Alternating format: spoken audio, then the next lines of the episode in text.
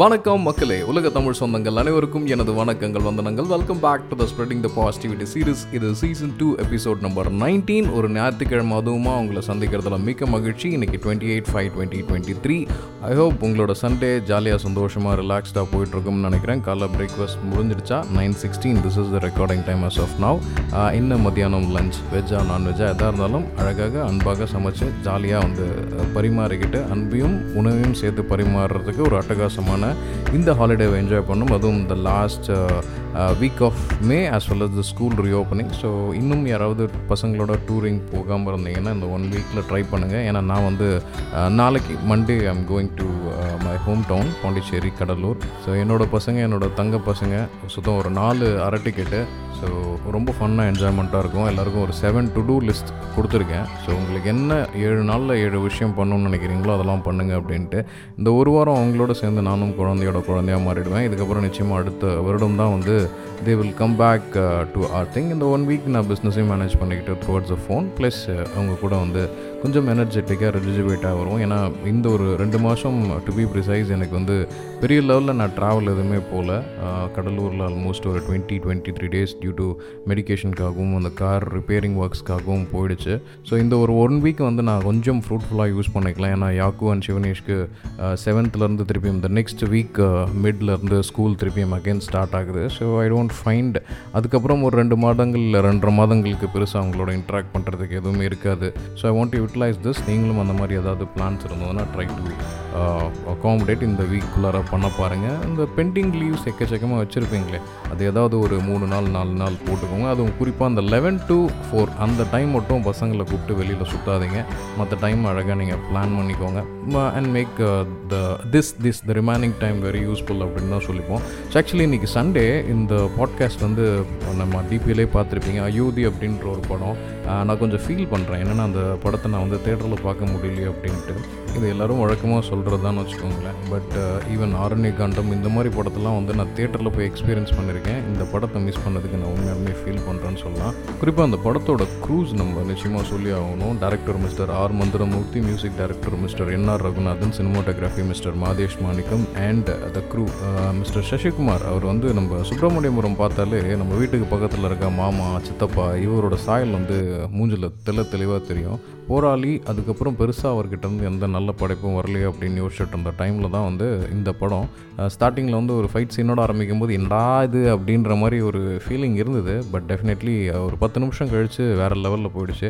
குறிப்பாக அந்த north இந்தியாவாக play பண்ணியிருக்காரு பாருங்கள் மிஸ்டர் யஷ்பால் சர்மா. சான்ஸே இல்லை, நம்ம நார்த் இந்தியன்னா என்ன எக்ஸ்பெக்ட் பண்ணுவோமோ அதை வந்து கண்டிப்பாக அதில் வந்து கொண்டு வந்துட்டாங்க. ஆனால் இந்த படத்தில் இது என்னடா நார்த் இந்தியான்னு சொல்கிறான்னு தப்பாக எடுத்துக்காதீங்க. இந்த படத்தில் வந்து கடைசியாக வச்சுருக்க சீன்ஸ் வந்து சான்ஸே இல்லை.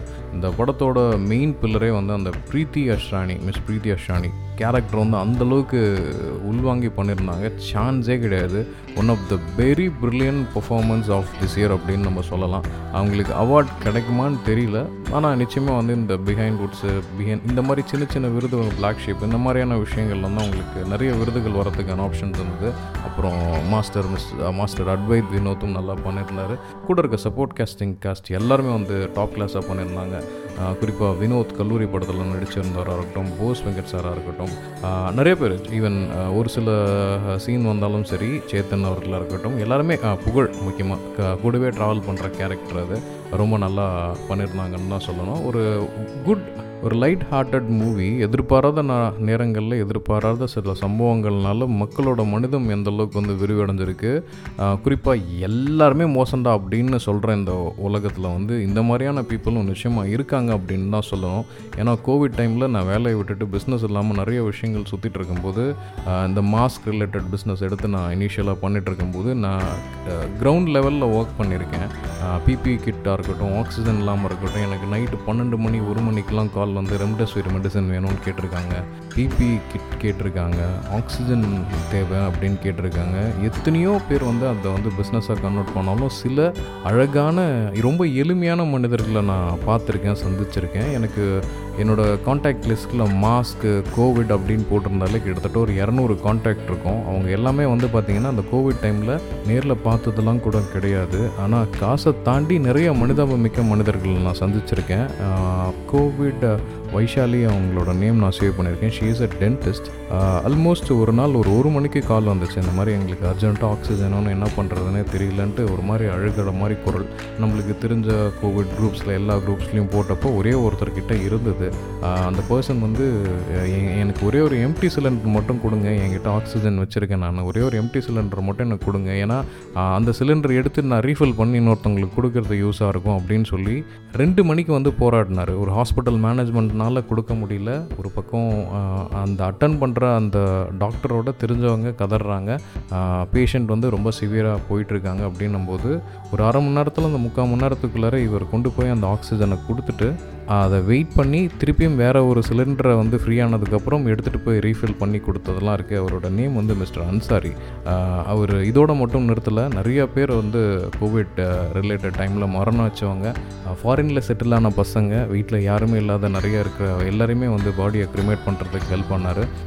நானும் 2-3 விஷயங்களில் அவர் கூட பங்கெடுத்ததில் எனக்கு ரொம்ப பெருமை. இது வந்து மதம், மொழி, இனம் அப்படின்ற விஷயத்தை தாண்டி பாராட்டுறதுக்கு நிறையா இருக்குது. இந்த படம் நிச்சயமாக அந்த மாதிரி ஒரு ஐ ஓப்பனர் தான். இந்த படத்தை நிச்சயமாக உங்களோட குழந்தைங்களோட, சின்ன குழந்தைங்களோட உட்காந்து பாருங்கள். அப்போ தான் வந்து இந்த நியூஸில் கேட்குறது, இந்த சீரியலில் வர்றது, இல்லை வந்து மீடியாஸ் ப்ரொமோட் பண்ணுறது, இந்த நியூஸஸில் வந்து வெறுப்பை கேட்கறது, இந்த மாதிரியான நிறையா விஷயங்கள்லேருந்து இதுதான் மனிதன், நம்மளுக்கு மொழி திறனாலும் யாராட்ட ஒரு இடத்துல போய் உதவின்னு கேட்டால் அந்த உதவியை பண்ணணும், நம்மளால் முடியுதோ முடியலையோ நம்ம முயற்சியாவது பண்ணணும் அப்படின்ற ஒரு விஷயத்தை வந்து இதை கற்றுருக்காங்க. ரொம்ப நாள் கழித்து நான் ஒரு படத்தை பார்த்து ரொம்ப மனநிறைவாக ஃபீல் பண்ணது வந்து இந்த அயோத்தி படத்தை வச்சு.